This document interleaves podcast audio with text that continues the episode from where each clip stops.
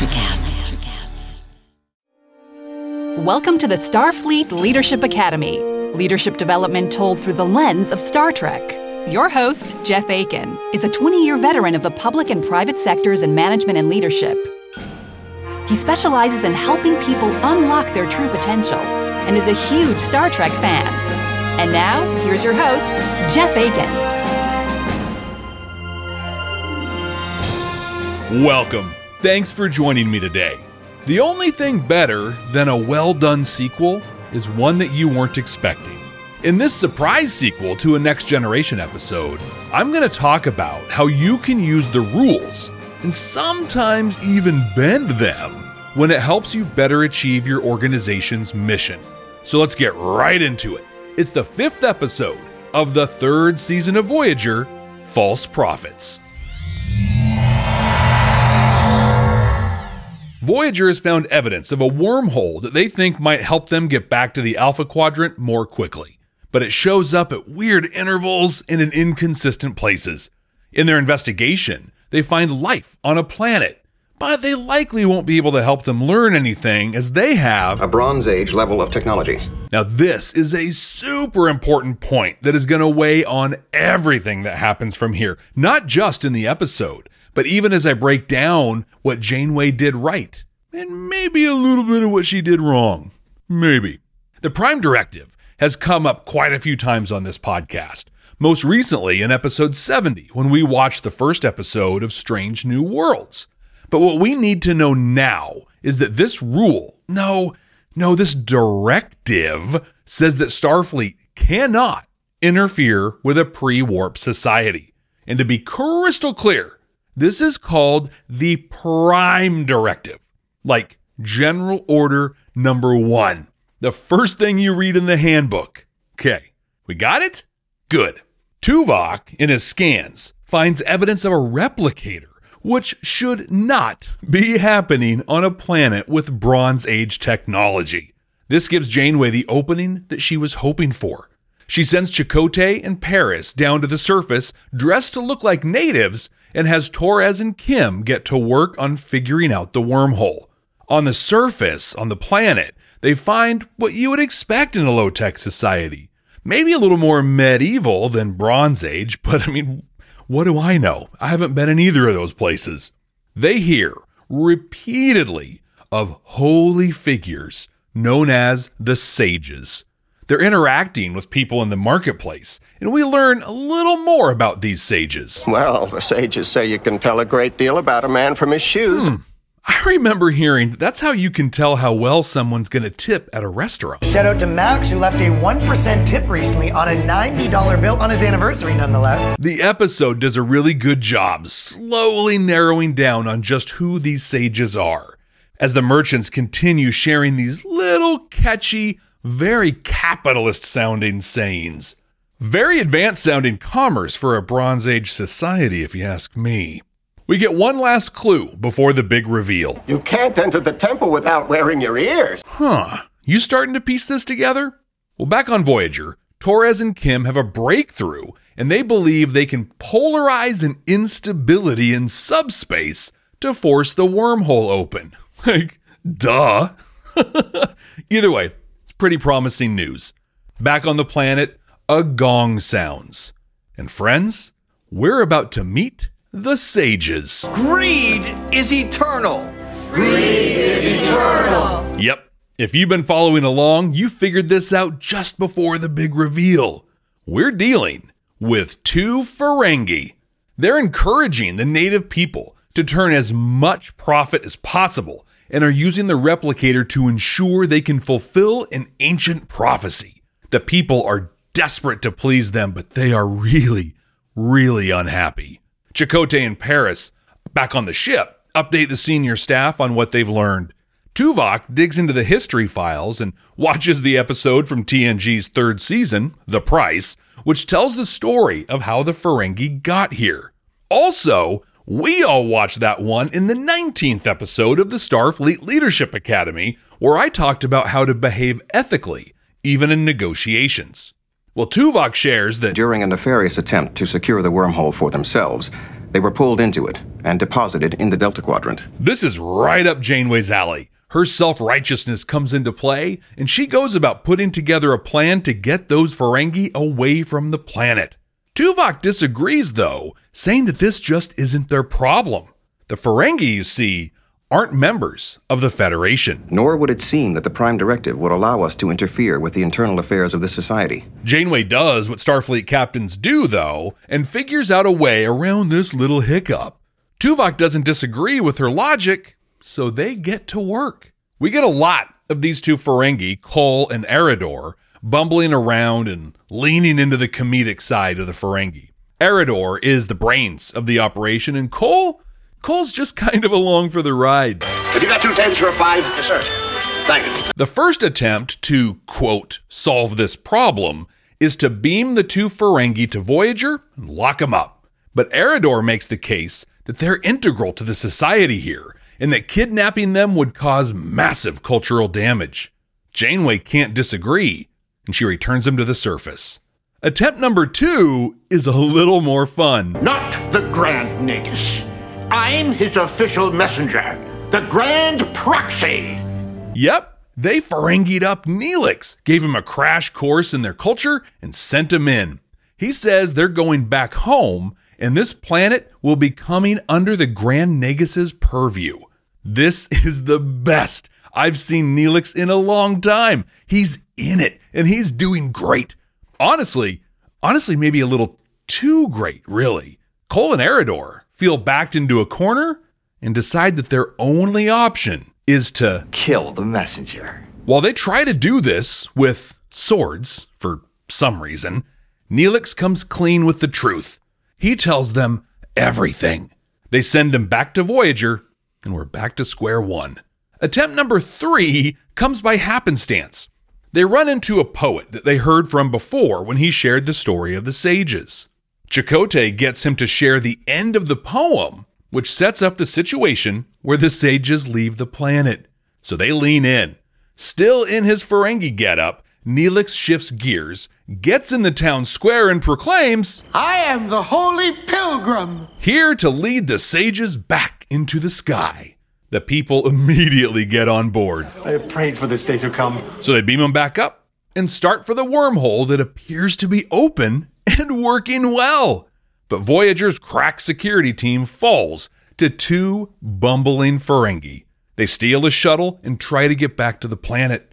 Voyager uses a tractor beam to try and bring them back, which which messes up the wormhole. It's destabilizing the wormhole. The shuttle gets sucked in, likely heading back to the Alpha Quadrant, but also shrinking that wormhole down so it's useless to Voyager.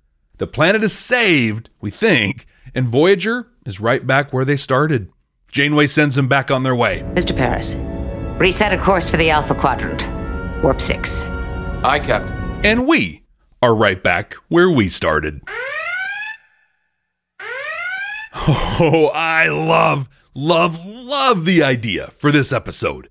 It is so great that they made a direct sequel to an early TNG episode. That's not a thing that happened too often back when each series was trying to stand on its own. Unfortunately, I don't think it quite lived up to its potential, at least not in my opinion.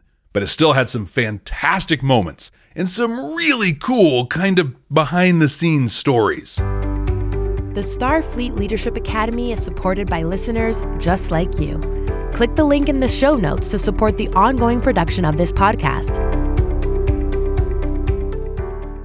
Look, this was by no means a bad episode. In fact, it was a lot of fun.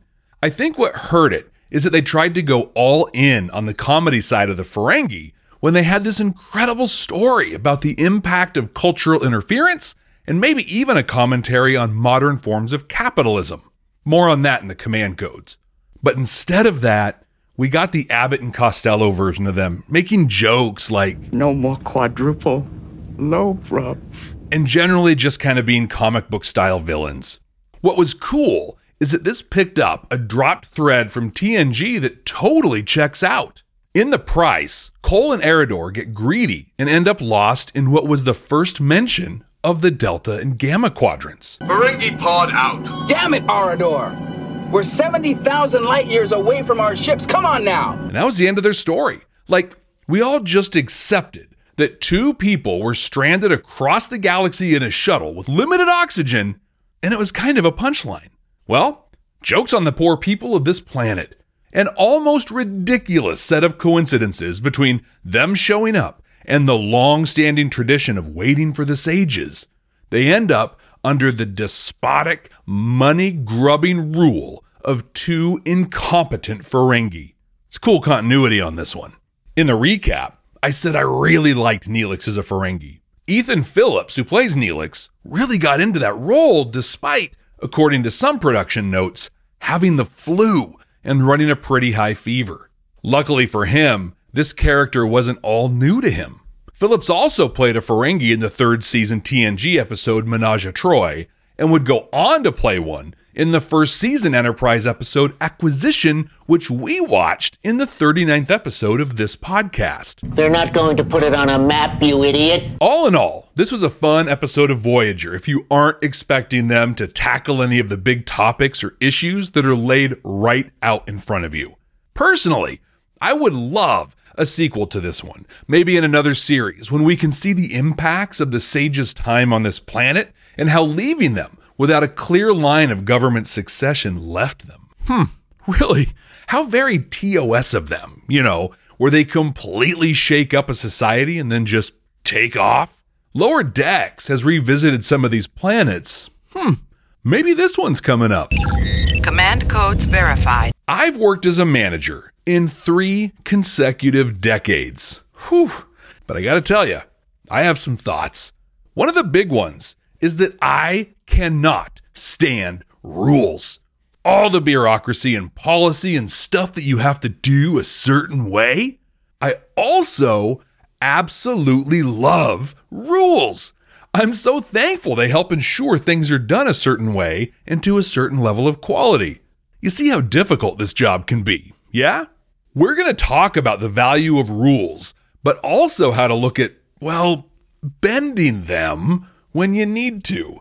I'm also going to talk about providing motivation for people, and we'll compare it to a few martial arts. Yeah, whole new meaning to green belt in the professional world, maybe. But first, I'm going to step out of my comfort zone, and we're going to talk about some of the different flavors of capitalism. Come to Quark's Crush Fun. Come right now. Don't walk. Run. In the 30th episode of the Starfleet Leadership Academy, Discovery Choose Your Pain, I talked about the incredible performance review that Saru set up for himself. Now, there's a tool that enables you to do the same thing for yourself and your teams. For your free copy of this tool, visit starfleetleadership.academy and join the mailing list.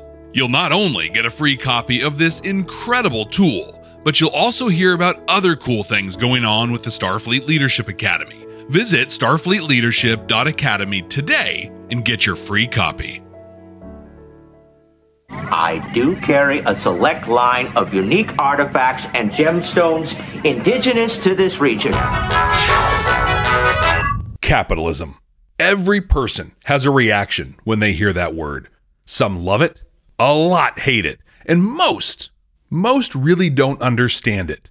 What we do know, and I hope we can agree on, is that capitalism is an economic system that prioritizes profit and, in theory, depends on market conditions to influence what those profits look like. Now, there are pre and post grad degrees on the countless shades of complexity and nuance that I just plop down in a few words, but this is not an economics podcast. It's a leadership podcast. So I want to introduce an idea that can influence the way you choose to lead. This episode perfectly captures what we can call the evils of capitalism, the classes that exist and the growing rifts between them. Many work, and few truly realize the benefits of that work. And who better than the Ferengi who have turned capitalism into an ecclesiastical endeavor to show this? We see Kol and Arridor living the high life, bossing people around and lording their perceived superiority over everyone. The Voyager crew is lightning fast when it comes to passing judgment on this setup. It's disgusting, Captain. The two Ferengi live in a palatial temple while the people are lucky to have a roof over their heads. And yeah, that is disgusting. Now, does this conjure up some real life images for you? Are there at least a few names that come to mind? There sure are for me, and some that I've actually experienced firsthand. In my mind, there is no question that capitalism can be bent for ill intent, for selfish gain. I think that was basically the entire premise of the old Captain Planet cartoon. By your powers combined, I am Captain Planet! But does that mean capitalism is evil? That only evil people profit from, well, profit? Not at all. I want to play a short clip for you. It's not quite a minute long that introduces the idea of conscious capitalism or benevolent capitalism. Both of these terms have been kind of co opted by companies, so I use them only because I don't have a better term. But the idea and the concept remains the same. Our word of the day is conscious capitalism. No economic system gives as much freedom for entrepreneurship and innovation as the capitalist system. In its current format, however, capitalism also reflects the negative side of human nature greed, belligerence, and harm to the public and the earth. Global changes in the 21st century pose challenges to the business community, requiring it to chart a new course. The sated Western world has given birth to a millennium generation that expects businesses to behave ethically, demands a rewarding and meaningful work life, and is well acquainted with its power and value as both employee and consumer. There are companies in the world that act according to a new revised model of capitalism. They operate with concern and care for all people involved with them, enabling capitalism to leverage its creative capabilities and human cooperation. As a result, they are achieving substantial economic success. Companies that practice this type of capitalism are absolutely 100% profit motivated. Don't think they're not. The difference, though, is that they are purpose driven. So, a more traditional company is both profit motivated and profit driven, while a conscious or benevolent capitalist company is profit motivated and purpose driven. What this would mean for me, for example, is that my company is working to generate profit, but our purpose is to better the lives of the people we work with, with our team. So my primary decision making is based on the people on my team, and at most, it's informed by potential profitability. The really cool thing about this is that companies that have followed this model have performed astonishingly well. As of mid 2022, some of these companies include Costco and Trader Joe's. Costco values its employees, and while other retailers tend to keep wages tight, usually pretty low, they offer enviable wages, benefits, and even generous retirement options. Trader Joe's does close to the same. According to a 2013 Harvard Business Review article, which is linked down in the show notes, many publicly traded consciously capitalist companies outperformed the S&P 500 by a significant factor. This is backed up in a 2019 Forbes article, also linked in the show notes, that highlights the work Patagonia has done and how they've profited from their work. Again, look, I am not an economist. I never learned to read! But this moment in this episode caused me to reflect on how we can do better. If you aren't in a position to alter the course of your company, imagine what you can do for your team or even your coworkers. How can you connect to a purpose beyond profits that almost ironically will drive both performance and profits and all while improving the people and the world around us? Focusing on the people that do the work is a fantastic way to provide motivation. Now, let me dispel a huge myth right here, right now. You ready? You cannot motivate your team. In fact, you can't motivate anyone. Motivation comes from within. A person either chooses to be motivated or chooses not to be. But what you can do is create an environment and culture that is motivating, that encourages people to choose to be motivated. You can even work with them one on one or in small teams to create that. But please, please, please do not think you can motivate someone. You're just setting yourself up for disappointment. So, Jeff, if I can't motivate people, How do I create an environment that lets people choose to be motivated? I'm glad you asked. There are so many ways to do this. The most basic, fundamental thing is to treat everyone you work with with dignity and respect. You can offer challenging and rewarding jobs. You can focus on growth and development. And there are countless other pieces of advice out there to achieve this. But I want to introduce one you likely aren't going to find on a DuckDuckGo or Google search. Well, well, you might, but it'll likely point back to starfleetleadership.academy. But this concept is the concept of creating a motivating environment and workplace through martial arts.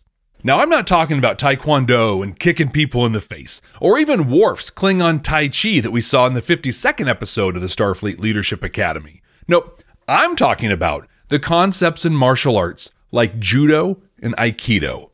These are unique martial arts that emphasize momentum and efficiency of motion. When many people think of martial arts, they think of what we see in Cobra Kai or Bloodsport. Vic, choose a break. Okay, fine. Uh, what about this one? And while they're right, those martial arts are aggressive, focusing on attack and winning. Other martial arts, like Aikido specifically, focus on using another's momentum and not necessarily winning the fight, but trying to avoid it altogether. In the 34th episode of this podcast, we watched Code of Honor. Yeah, that happened. But shockingly, there were a lot of great takeaways in that one. Totally worth listening to the podcast episode. Maybe maybe avoid the TNG episode, right? But in it, Tasha Yar was demonstrating Aikido, which allowed me to talk about the concept of Ma'ai, which is the concept of creating space. In Aikido, the various kata or forms are often known as arts. Many of these arts conclude with the Aikidoka creating ma'ai or space between them and the opponent, the intent of which is to either avoid the fight or be able to beat feet if the other person isn't so keen on stepping down.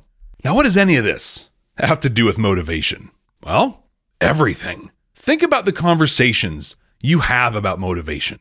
They're about offering something, setting a goal, bringing people together. They are you going into the environment and putting something in it, being a, we'll say, benevolent aggressor. I mean, you're kind of the Johnny Lawrence of the workplace. You've done your best. You're ready for this tournament, am I right? Yes, Sensei! Wrong! But in a good way. Instead, follow the Aikido model, or what we're going to call the Janeway model. Observe what the team is doing, and then play along. Lean into it. Use their momentum and help speed that along. In this episode, the senior officers need to figure out a way to motivate Kol and Arridor to leave the planet. Their first attempt, basically kidnapping them, falls apart. They were being the aggressor. They attacked. But when they regrouped, Janeway got wise and understood she needed to use their momentum. This is brilliant. See, it goes What motivates a Ferengi? Profit. Oh, how do we do that? We have to out Ferengi the Ferengi. This acknowledges who the Ferengi are, what their beliefs and values are, and simply moves with them. To use another analogy, they become leaves on the river instead of the stone. One flows with the water, and the other breaks the water apart. For you to do this, you have to understand and use some of the concepts I talk about frequently. Gemba walks, talking to the people you work with, understanding the demands of their work, stuff like that. When you do these things, you'll understand what kind of impact a proxy for the Grand Nagus will have on them. But once you know what's important to them, what they value, you don't interrupt what they're doing. You don't add a whole layer of, of tracking or, or anything like that. You simply go with the flow. You be a leaf on the river and you provide the thing they were looking for anyway. This is a little challenging to dive into specific examples here, so I'm going to ask you to do that. Over on my website, starfleetleadership.academy, in the bottom right of the screen is this little button with a microphone on it. That lets you leave me an audio message, like a voicemail. Hello, please leave a message after the tone. I would love for you to leave a message about how you just went with the flow in order to create a motivating environment and workplace. Leave the message and I'll play it here on a future episode. As as long as it's appropriate and the sound quality is decent, you know, stuff like that. But hey, isn't isn't that kind of a jerk thing to do of me, right? Like I just put out a call to action and then I say that I might play it if some things happen. Like, why don't I just commit to pulling the audio down and drop it in the podcast? Well, there are a few reasons. First, someone may decide to use what Spock called colorful metaphors. Your use of language has altered since our arrival. It is currently laced with, shall I say, more colorful metaphors. And that would be no good for anyone. Or someone may talk into their phone the way my mom used to use a speakerphone with her mouth right up on the mic so it sounds like a garbled garbage disposal. I, I don't want you to have to decipher that. I guess I guess what I'm saying is that even in low stakes situations like this, rules kind of play a role. This episode hinged on Janeway making a decision on what to do about Kol and Arridor. It became immediately apparent that the Prime Directive said to pretend they never saw anything and keep on moving. But Janeway couldn't let that happen. The Federation exists to bring people together safely and in ways to stop the exploitation of people. So, yes, rules are important, they're necessary but sometimes they get in the way of actually achieving your mission. Or if you're a conscious capitalist, your purpose. Janeway logics her way to get in around the Prime Directive. They talk about the negotiations the Federation hosted on the Enterprise and the exploration they did to verify the value of the wormhole, which led her to figuring out. So one could say, without being unreasonable, I think, that the Federation is partially responsible for what's happened and therefore duty bound to correct the situation. This is so brilliant. You see, rules are meant to help you achieve your goals and the mission of your organization in a way that ensures ethical behavior and that things are done in a way consistent with your desired culture. Traditional thinking, command and control style management, would tell you that management exists to enforce the rules. Well, I say that's ridiculous and insulting to every person you work with. I have never worked anywhere where within the first few days of working, they didn't either give me a handbook with all the rules or plot me in front of some onboarding video. You're probably wondering what makes Shenanigans such a great restaurant. And then make me sign off that I knew all this stuff now. People know the rules, and if they don't, they generally know where to find them. I say that management exists for what Janeway does here to help identify those times when a rule is actually getting in the way of ethical behavior or the culture or the mission of the organization. Then they help logic the team's way around the rule to ensure they can do the right thing, the right way that just might not be quite what the rules said. Now, next level management is where you're preparing your teams to do that on their own.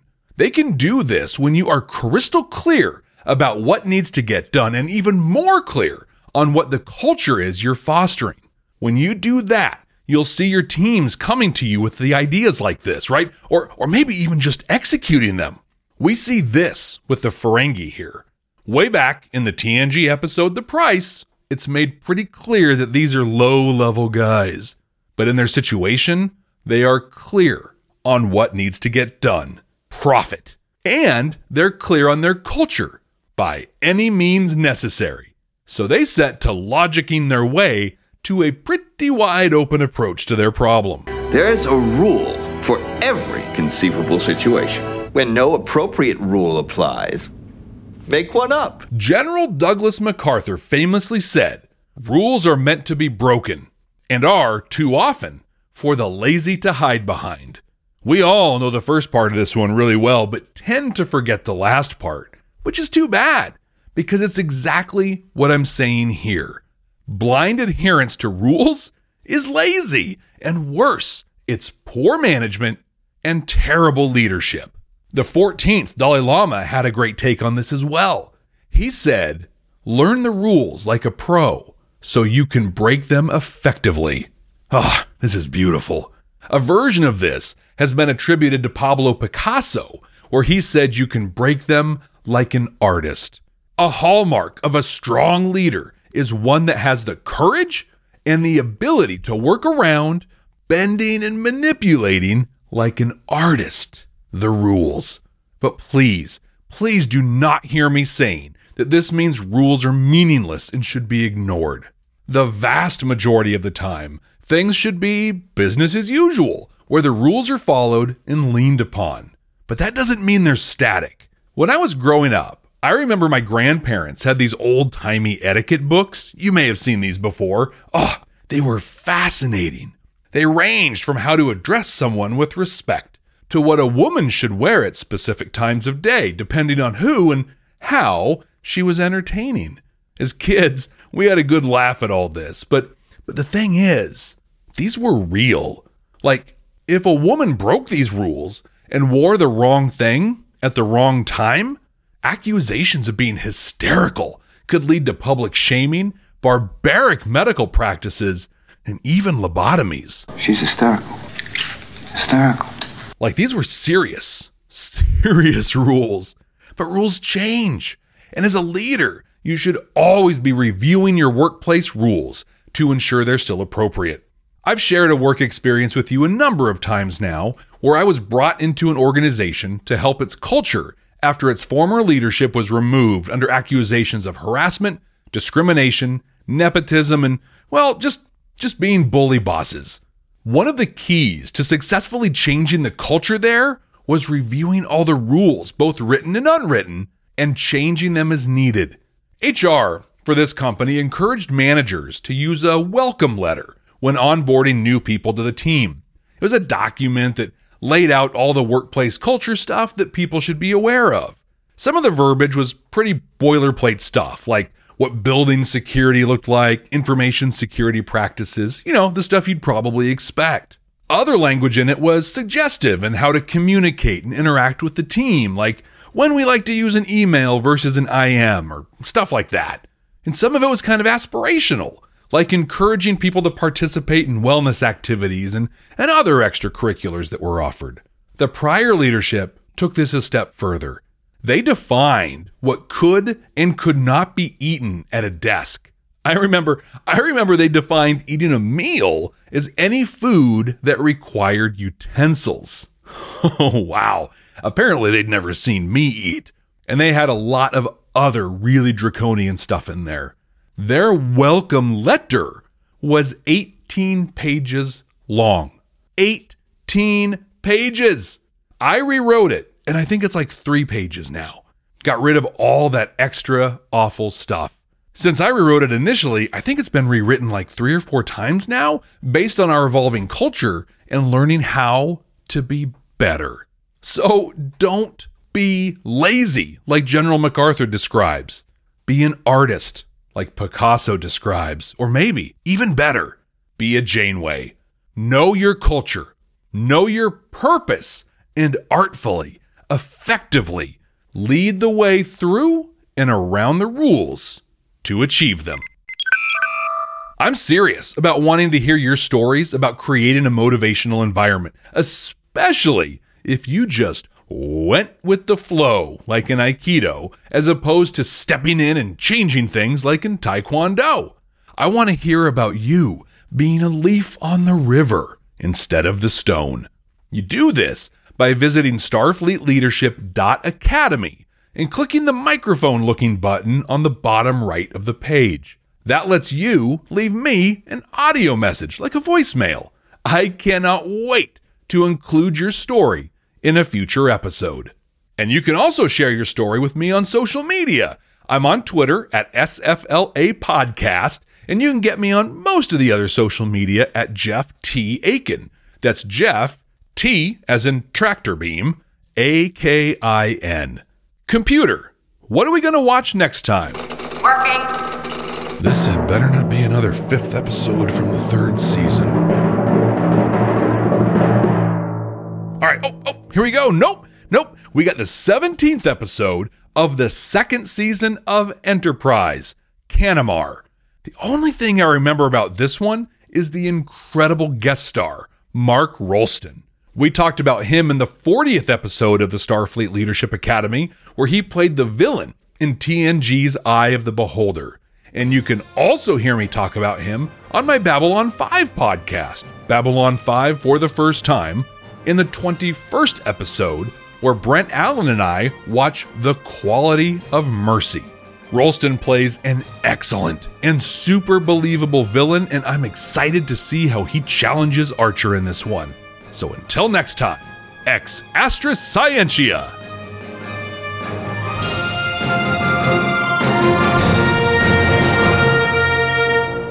Hey, Brent, have you ever seen Babylon 5 before? Babylon 5?